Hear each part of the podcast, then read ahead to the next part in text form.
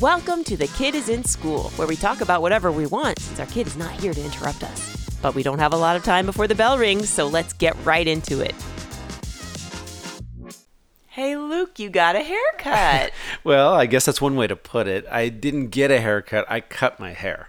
There's a difference, right? Because the way you said it was like as if I went to somebody who I have not gone to somebody in, over a decade. It would be really weird if you cut your own hair and then said, I got my haircut. I got my haircut. By me. I sat on my hand. I couldn't feel it anymore. And then I cut my own hair. It's called the stranger haircut. So what made you want to get your hair cut? Sometimes it just gets... It gets a little too long for it to be short, and it's not long enough to be long. And so it's this weird in-between... It's 90s sitcom hair. Yeah, it's like... it's Tim the Tool Man, Seinfeld. Yeah, and you know what it is? It started to get a little bit of that ducktail that Seinfeld had, and it's like, I don't think I really want that.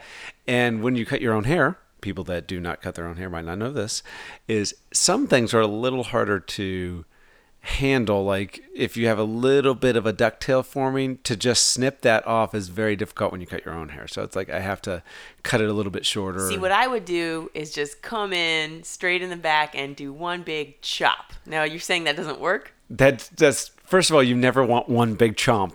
Like never with hair. Is that going to give you the wig effect? Where it just kind of pulls away from your neck. It looks like somebody's wearing a bald cap. They're in between sketches and somebody just threw this on top of their head. Yeah, you don't want that. But a decade. So after a decade, you put in the 10,000 hours. You're an expert. You can cut hair. Well, at this point, yeah, I think it surprises most people when I say I cut my own hair. They're like, oh, that looks pretty good, considering you cut your own hair. And honestly, I think in terms of getting my hair cut, like when I was young, I went to the same, hairdresser that was in our church. She cut all of our family's hair. With a bowl. I did have a chili bowl haircut, but the thing is, first of all, I went through different iterations of what I wanted as a kid, and I didn't get any of them. Oh, darn. So like I always ended up having just that child side part haircut that my parents wanted me to have. So every month you would ask for, give me the spikes on top and a little rat tail on the back. There's multiple ones. So yes, there was spikes. Just having spiked hair was a big deal. Yeah. There was a part that had a spike. So it didn't last super long, but it was basically a normal side part haircut. But then you would spike just the part. I do remember seeing that. And then... You're a bit of a rebel. Yeah, and then... There was the mullet. I asked for a mullet, and my dad would not let me get it because just having long hair, I think, in the back or just long hair in general was still too much of a party in the back for him. Yeah, he didn't want any party on that. Who did you know that had a mullet that you wanted to emulate? I think kids at school had that. So it's Indiana. It's middle school. Holy crap. Not even middle school. It was elementary school. And they had... mullets. Like some kids had long mullets. I went to school in Indiana in the same era that you did, and I do not remember kids in my school with mullets. The rat tail I remember. The spikes I remember. And by the way, kids with spikes were bad. All right. They were always causing trouble. It was Bart Simpson. Like he had the spiked hair. I think it was that era. Yes, that's right. And so the mullets though were big. They had a bunch of these kids that would have like Metallica, even in elementary school, these kids are like 8, would have like a jean vest with a Metallica thing on the back and have a mullet haircut. They didn't just have long hair. It was like more shaved on the sides and, spiky on top and then really long in the back. Right. It's not something I hadn't seen, but I'm picturing it being in like Overboard or something, the movie. I'd seen it in film. I just didn't see it a lot in person. I saw it then. But how long do these things last for? When you're a kid, time has different meaning. Mm-hmm. And so what was probably 1 year of school at most where kids had mullets felt like a big chunk of my life was mullets. But it was like, it could have been one semester. It could have been, September through December, kids had mullets. But every month you would say, Mom, this month I'd like a mullet. And they'd say, all right, we'll see what we can do. And then they'd spin you around in the barber chair and it would be... side part shellacked to your head. I think that at most I got to go, like, I think my dad dropped me off once. He had to go do something. So he's like, I'll drop you off and I'll come back. And I talked the hairdresser into leaving just a little bit longer in the back, but it still wasn't even noticeable. It was like maybe a quarter of an inch longer than the rest of everything else. I feel that pain. Yeah, I could never get what I wanted, and I wanted like a rat tail at some point. Never got that. Is that where you braid it, or you cut it down to a little sliver of hair? Well, I think there's different ways to do it. Like, I think there's like the Theo Huxtable that was grown long and then his braided. Was braided, right? Yeah. Mm-hmm. I think that also the way I think that I tried to have it done was just a little tiny section not cut. But again, I never even got shoulder length with me. It never got past my neck. I have to show you this episode of Murder, She Wrote where an actor who's a grown man has a little bit of that in the back. It's so distracting whenever I watch that episode. Anything you watch of the 80s or 90s, there usually is a guy that has this longer, it's either a mullet or a rat tail or something going on in the back. And sometimes they're just businessmen in the shows. Like, yeah. But this is the problem with all styles. Even what we consider trendy today is going to be weird in moments' time because it's all relative, you know? Like, I was trying to imagine why would a style that looks really ridiculous today look cool back then? And it's because, one, no one had seen it either in a while or ever, and two, because we're young, you know, youth makes you look, so people aren't thinking like, oh, you've got this weird hat on your head that you call hair. They're just looking at the whole of you, you know, and you probably feel confident with your new hairstyle. And I'm specifically thinking about Mandy Patinkin in A Princess Bride, because when I wear a hat in the winter, sometimes that's what my hair looks like. Just like a curly ball on top, like a poodle, and then long and straight in the back. Yeah, or if I've had the hat on too long, I get Quaker Oats man hair. And it's just kind of like, I look in the mirror and I think, why would anyone ever like this? And then I think, oh yeah, men were rocking this in media for money. You know what? You know, for a while there, our founding fathers wore powdered wigs that looked just like your hair did. They sure did. I was trying to explain powdered wigs to our daughter, and I just couldn't make sense of it. I'm not sure anyone really truly explained powdered wigs to us. So it's hard for us to explain them to other people. You're right. I'm filling in gaps. Yeah. I don't know if they were naturally white or if they put powder on them to make them white. I don't know what animal they came from. I don't know why they were curled. You know, the only thing that I think that I've heard about with these wigs was that because of lice back then, I think they shaved their heads and then would wear the wigs. Right. Okay, that makes sense. Which I don't know that to be true, but I think that's it still doesn't explain the style. And also I'm picturing, do you remember the little black bow tie at the end of a long braid? Yes. On a colonial man's hair? And I just think, Why did that switch over to women? Because today we all have the scrunchies and we're fishtailing our braids down our backs. Little black bow tie in the back of your rat tail that you wear. I take it off my kite after I do my Benjamin Franklin experiments, and I put it right on my hair. Yeah, well, you know, just in general, style that kids have.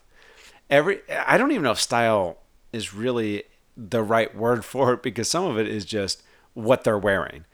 Mm-hmm. And some of it is, I look at some of the kids today. Boy, that's the oldest man thing I've ever look at the kids today. But I will see teenagers and people in their early 20s that are wearing horrible looking clothing. Like, these giant pants are now popular, where they're just big baggy jeans and they're short, like they cut off, they're really high watered, but they look like they have been cut with scissors. Oh no. I've not seen this, but I remember when you say giant pants, I'm picturing what is practically a skirt, but it has a division down the middle, and they had a chain. So back in middle school, kids were rocking these tight at the waist, enormous. You couldn't even call them bell bottoms because they were not hugging the leg. They were just a skirt that was segmented down the middle. Does anyone out there picture exactly what she's talking about? Emo, am I painting a good enough picture? Are you picturing a pyramid?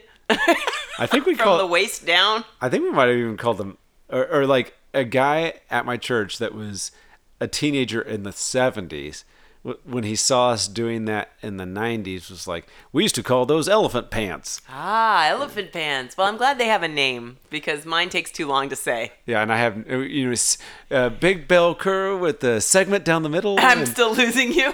You know, skirt. divided in two. That's all I'm trying to say. Yeah, well, those were, I mean, if you look at the 90s, like what teenagers were wearing, what we were all wearing, it's not attractive, it's not flattering, but part of probably what being at that age is your body's growing and changing, and so you're probably a little uncomfortable in your own skin. So all of the stuff you're wearing is to augment those feelings, maybe, of like... Oh, I thought you were going to say to hide the feelings. Well, you know, but... To distract from my body. Maybe distract from your body. Yeah, I don't know. I think here's the trend. I remember when I was too young to rock this trend, I aspired to grow up to be a teenager and wear ruffled skirts. Essentially, whatever...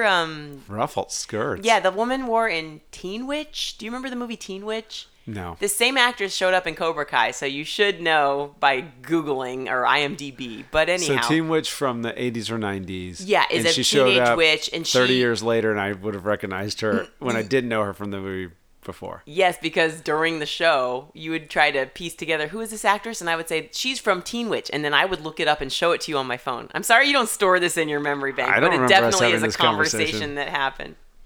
So, yeah. That was who I looked up to. I don't know who you looked up to, but just like as far as looks go, and of course, you know, Lisa Bonet on A Different World, and Cree Summer too with the hat, little, you know, her hat and her bangs poking underneath the hat. But like, I wasn't old enough to wear style yet, really. I was just wearing what my sister's hand-me-downs, but and a side ponytail that was the exact same ponytail. What I'm picturing is like life. You got hand-me-downs from like.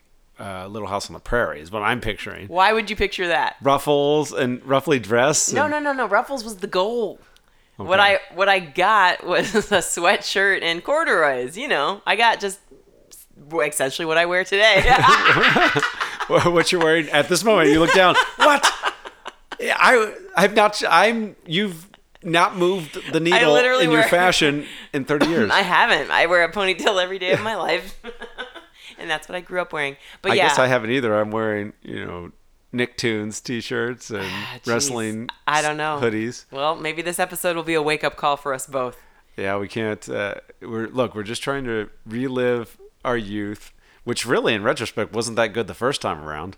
I mean, yeah, it's colorful and fun. It really is hard to go backwards in time and watch the programming back then. You know, I'm trying to, you know, introduce it to our kid. I even showed her...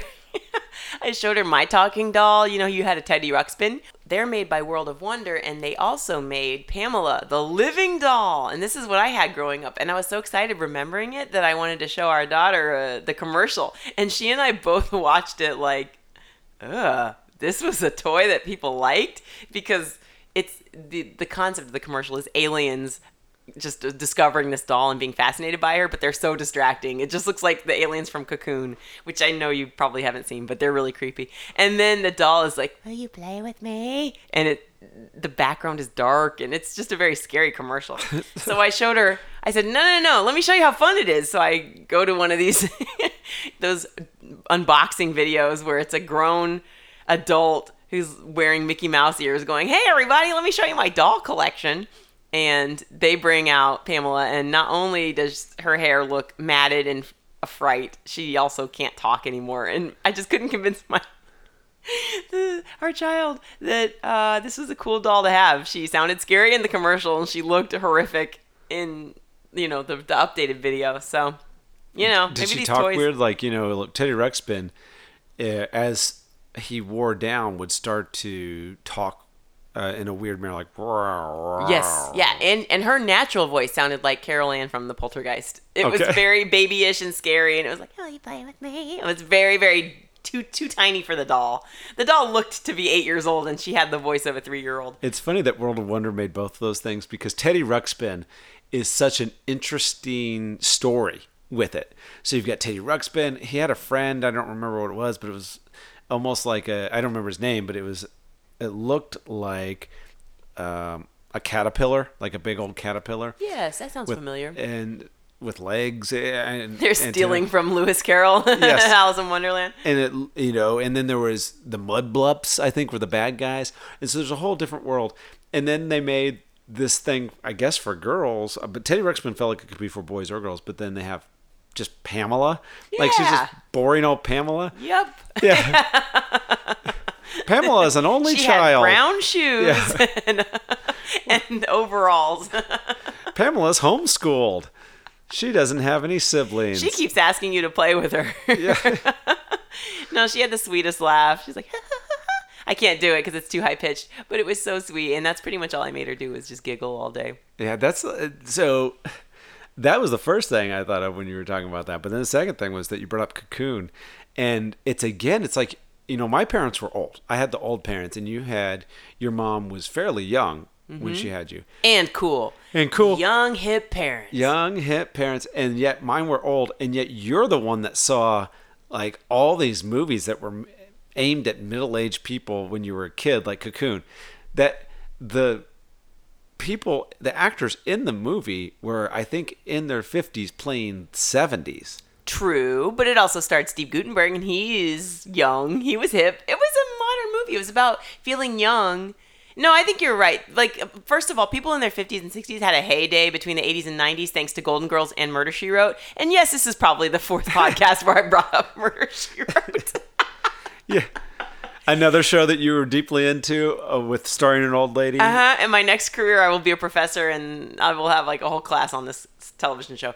But, so it really was not corny, and it was not uncool. I think it was supposed to be about recapturing your youth. Brian Dennehy was in it, and he's not – I don't think he was supposed to be considered old, was he?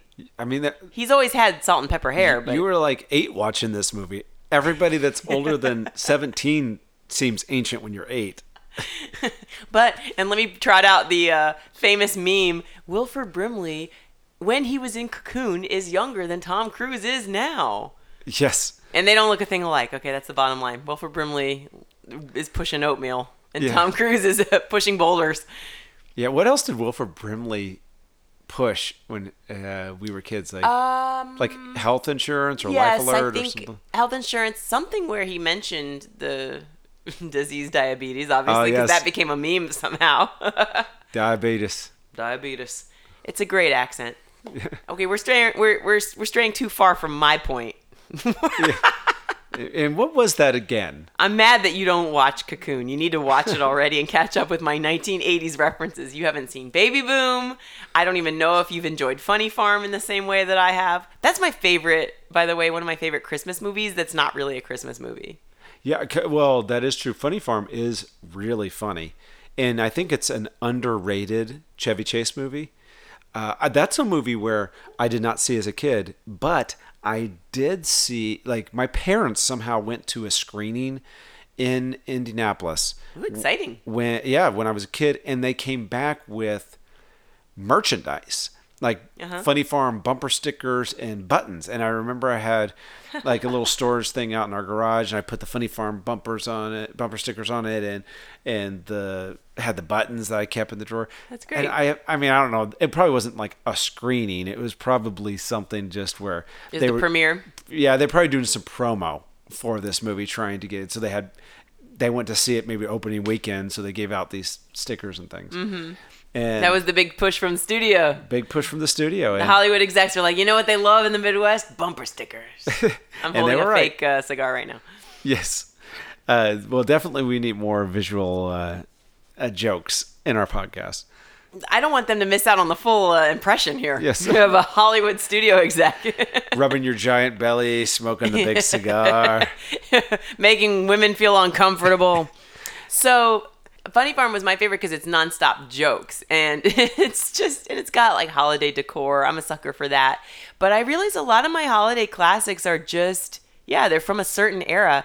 When you and I first started dating, we watched Elf, and that was, I think, our first date. Our very first date was I went and bought Elf on DVD for you to see because you had not seen it. If you never want to not seem young, you can't mention DVDs or that we were there when Elf was created. But it wasn't a VHS copy or a Betamax or a Laserdisc like we talked on the last episode. I went and got the Laserdisc, and you didn't have a Laserdisc player because it was 2004. No, it was a very small window of popularity, and I stumbled into the one home that had one. But Elf does not stick with me as a holiday classic. It's just one of those movies I think of from the 2000s that's like, eh, it was all right. You've never really been into Elf, which is kind of interesting because with the stuff that we do watch at Christmas time, there's obviously Christmas Story is on everybody's list. Mm-hmm. It's a Wonderful Life. It's a Wonderful Life is like one of my favorite movies ever. Right. And I remember seeing that when I was really young.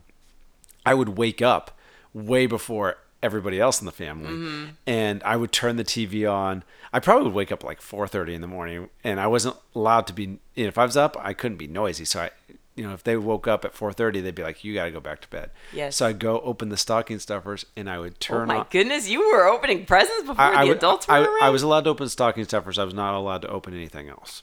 That's hilarious. And so I was getting things like, oh, here's an Optimus Prime eraser. Yes. And, something like that. Nothing major. An orange. And other giveaways from the dentist. A free toothbrush. And so I would turn the TV on, and at that time in the morning, there was still a test pattern that would be on. Oh, yeah. Just the red, green, blue, and a buzz. And so I'd leave that on, and then probably around 5 a.m. or something like that, then cartoons would start to play, these ancient cartoons. Max Fleischer Superman. Yes, I saw that. Raggedy Ann and Andy was on in my house. Yeah, and stuff that's, probably too offensive to even play anymore, some of these cartoons. And then probably around 6 a.m., It's a Wonderful Life would just start playing. This is how hard the work week was. We would be that elated to see cartoons that we would get up before the sun was up and watch a test pattern. Like, kids can see cartoons on demand on devices. And so what do they do on Saturday mornings? There's nothing exciting. Well, that's the thing. We would do that on probably Saturday mornings. This was specifically Christmas morning. They would have these certain old cartoons. And then It's a Wonderful Life. And It's a Wonderful Life, then I would have that every year. But I never watched it all the way through as a kid. It was just always on, and it looked like Dennis the Menace or Lassie to me. It was just black and white film was not fun as a kid. For some reason when we were kids, maybe because it wasn't that old. I mean, it was old at the time. Like even when... It's made in the 40s, right? Well, yes, It's a Wonderful Life. I was just thinking like Lassie and Mr. Ed and those type of black and white old. They were made in the 60s. Yes, they were made in the 60s, but it was before they did color. Mm-hmm. And so they were showing those in black and white. So we're talking late 50s, early 60s with that stuff. It wasn't that old, but it felt super old. Like it was probably 20 or 30 years old at that point. Well, probably 30 years old, 35, something like that. But, if you look at that now, if we go back 30 years now, we're talking something like Clarissa Explains It All.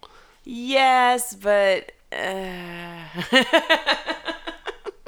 don't want to get lost in the weeds here on that debate, but that is apples and oranges to me because of technology and because of how, movies are consumed. So I would argue that even your mom, if she caught you watching Lassie, she'd go, what are you watching that ancient thing for? Like that was back when she was a kid, so why would she be interested in seeing it? Meanwhile, we're obsessed with the stuff we had as a kid. You know what I mean? There's a difference. So yes, even though timeline wise we're closer to Nirvana was closer to the moon landing than we are closer to when Nirvana Teen Spirit came out. Like I've seen that, but to me I'm just not wowed by that statistic. Well, you're not big on time. Yeah, anyway. I have no concept of time. So and you're straying from my point again, which was I just wanted to talk about It's a Wonderful Life with you. And what was your point again? Yeah, who knows? But holiday classics. So you love It's a Wonderful Life, and I know that. I'm just saying it didn't become a movie I loved until I was an adult and could sit still and watch it.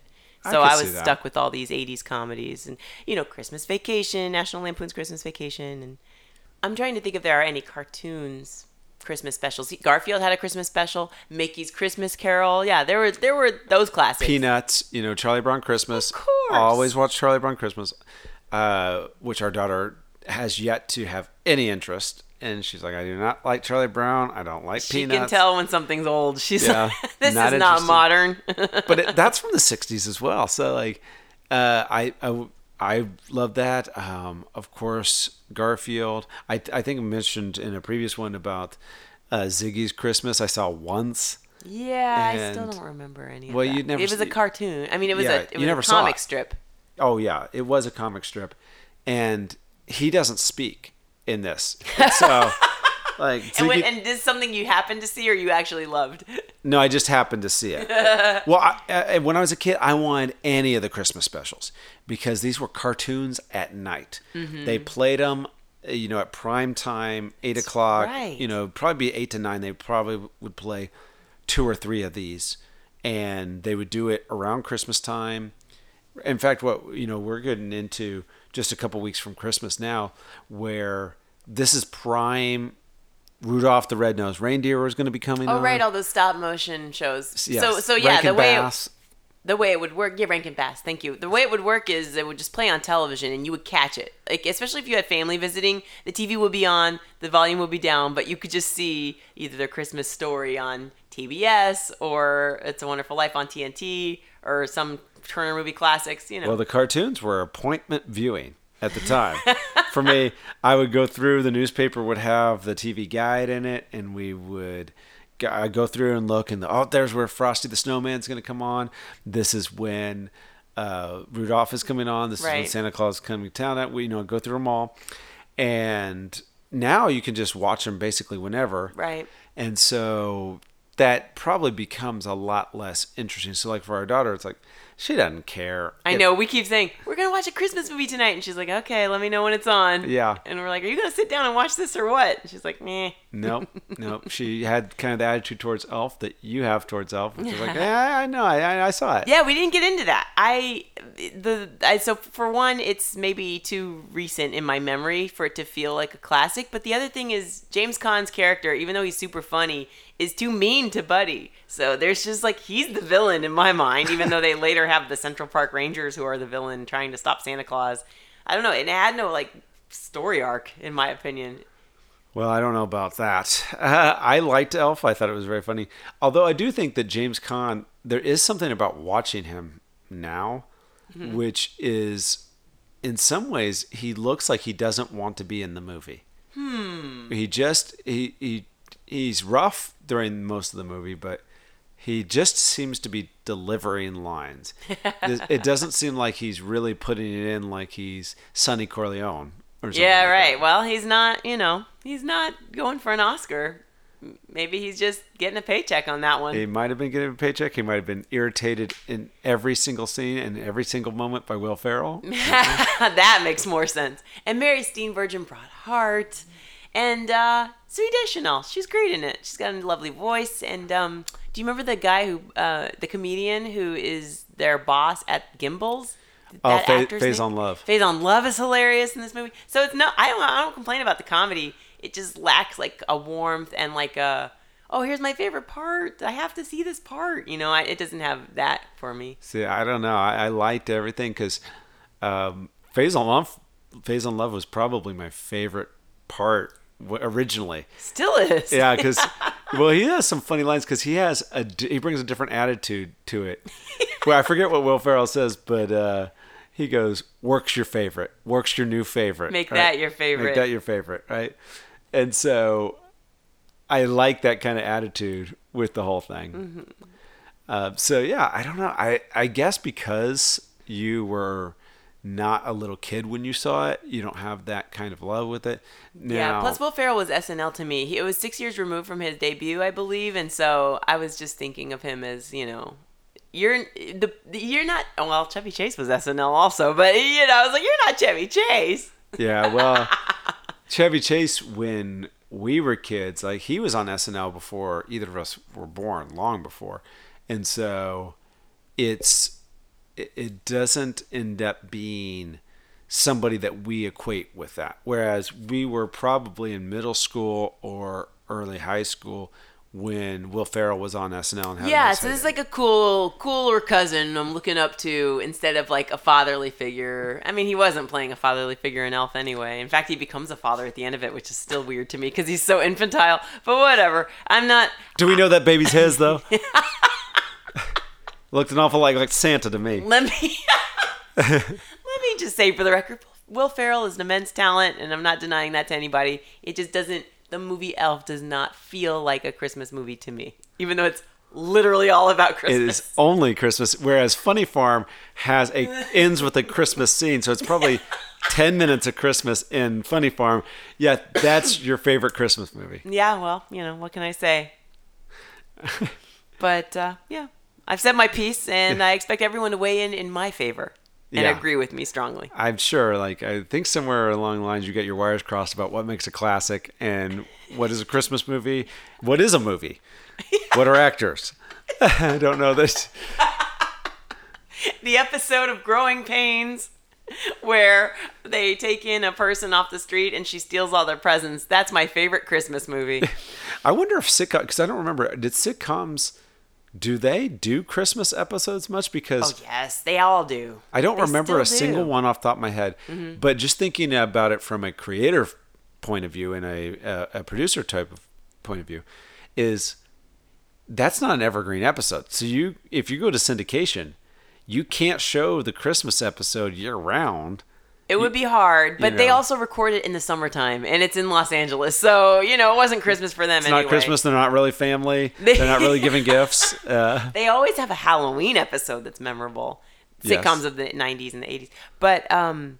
But speaking of Halloween and Christmas, have you noticed there's a lot of Halloween decorations people are just letting carry over into Christmas this year? I think that I've only seen it because on your Instagram, I think.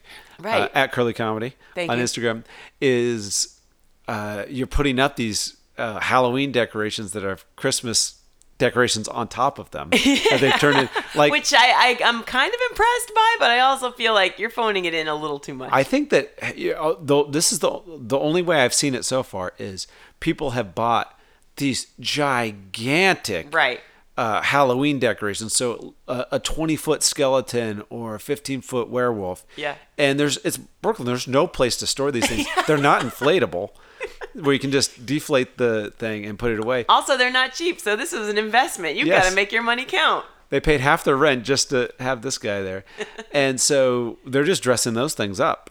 I don't know what it's going to look like come Easter. You know, Valentine's Day, it's going to have hearts all over it and a bunny ears and still be holding a Christmas present. Be my Valentine. It's a werewolf. Yeah. He's not wearing any pants, guys. How are you doing? Oh, so yeah, they're going to... I guess they'll have to do that. But it started with me complaining about it on Instagram, and then lo and behold, on my own stoop step is a pumpkin decorated for Christmas. Because of our generous artist neighbor who painted it for our daughter. But still, I'm like, dang, now we're the family. I don't know. Like, that's one of those decorations where it's like, did you ever find out where that came from? For sure. No, but it has to be from her. Maybe. I mean, I assume too, but like also. It's her signature style. What did I tell our daughter? Like, did I say it was Santa Claus that left it or the Great Pumpkin? Jack Skellington put it here because he's confused about what holiday it is too. Yeah. So maybe that's part of what they're doing now. Maybe they are just, we're just going to combine all the decorations now. And look, if you have a pumpkin left over from Halloween, you just go ahead and make it a Christmas decoration. Yeah, you're saving time. What's your favorite holiday dish that you don't want to miss this year? Oh, like something to eat at Christmas time. Now, I don't associate anything with Christmas in terms of food except for cookies. Okay, Christmas cookies. Yeah, we did do a cookie making party a few years in a row. That was fun. Yeah, but is there something in your Christmas ham? Oh, tons of food. Well, first of all, the roast beast. Not a roast beast because I don't live in Whoville.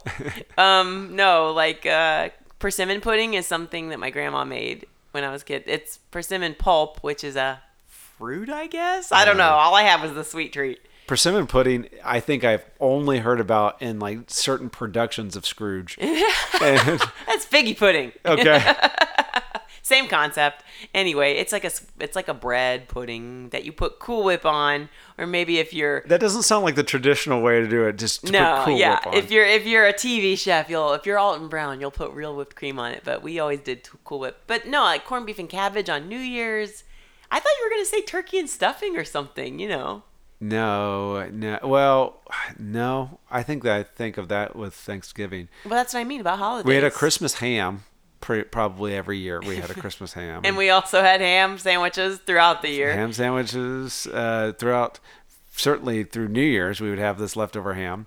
But, yeah, I was going to say, there's a difference between butting ham that you would eat as a kid at your lunch and then the Christmas ham, which tastes like cloves and is thick and yummy. Yeah, well, my mom would always put brown sugar on it and get it nice and sweet. Put some honey with that, too. And that's probably the only thing I can think of with Christmas time. Like, I know my dad, for many years, I assume he's still doing that. We're not going to be there this Christmas, but would make chili. Mm-hmm. So his famous chili. Well, doesn't he also make sloppy joes? I thought that was his Christmas thing. Well, I thought it was chili. So now neither of us know what my Christmas tradition was. You're going to go to a doctor and check your memory. Yeah. Maybe sloppy joes. Did he make sloppy joes, or was it? Oh well, he does make chili. You make really good chili. I always think chili is your thing. I've never had your dad's chili. Well, yes, if you ever had Hormel, you've had my dad's chili, which he adds a little bit of ground beef and some Lipton onion soup mix to it. And... yeah, not to besmirch any time-honored classic recipes, but I'm just realizing that a lot of what I loved eating at my grandma's house that I always attributed to her gift of cooking was just packaged processed food, you know. Like she had a neighbor who sold Little Debbie's snack cakes, so her cupboards were always full of Little Debbie's, which I thought was incredible. I love these little Christmas trees that my grandma makes my from ham. My grandma made these zebra-shaped cakes when I was little.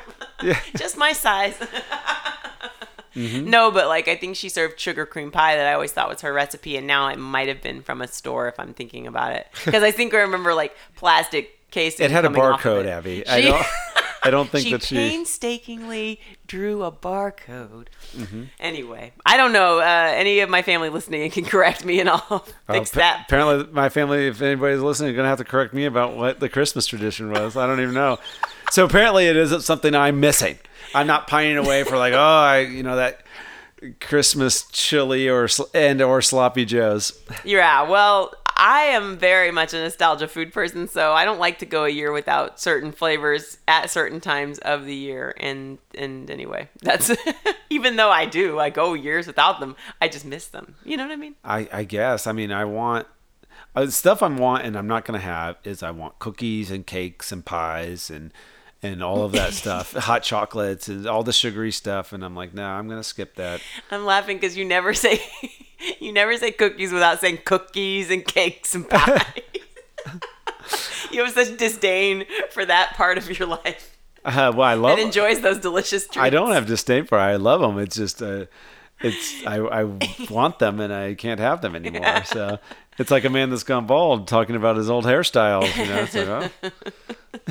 I miss them very much, but there's a little bit of anger every time I mention follicles. It's just they're not leaving you. They're exploring new ventures and horizons. I know. Well, maybe I need to figure out what's in persimmon pudding and see if that's healthy or not. Yeah, probably not. I mean, cooks and cakes and cookies just happen year-round. Cookies and cakes and pies. I want to give you a hug right now. It's so funny. We have these things. I know I say a million things in a row. Is there some catchphrase that I have that I'm not aware of how I always say something? No. Well, there is, but when trying to remember them, it's like, there's certain things that could be a pet peeve or irritating, but your mind, I think, blocks them out. We've entered the point where... Maybe we should end the podcast soon. You revealed that you don't like certain things I say. I thought that's where you were going with. I'm going to throw this back on you. Sure. Yeah. Oh, I'm going to give it some thought. And I'm going to circle back with famous catchphrases in this household that we always say. Yeah, no, there's nothing that you say that I can think of because you have original thoughts all the time. That's right. That I find intellectually stimulating. I keep it spicy in my dialogue. And my dinner conversation at home. I whatever it takes to go back to when you wanted to hug me about a minute and a half ago. I'm gonna have to listen to this episode over again because it definitely. I think I heard you say. I don't know. I can't think of. Everybody has something they can't stand about a person and wish they wouldn't speak. I did not say that. No. Was it okay? No. I'll have to listen to the playback. Yeah. So luckily, I have first edit. Thanks for joining us today. If you had a great time, let us know on social. Follow Kid Is In School on Twitter and The Kid Is In School on Instagram. Subscribe so you don't miss our next episode. Be sure to throw us one of those 5-star ratings and share with your friends. Oh, and do it quickly before the kid gets home.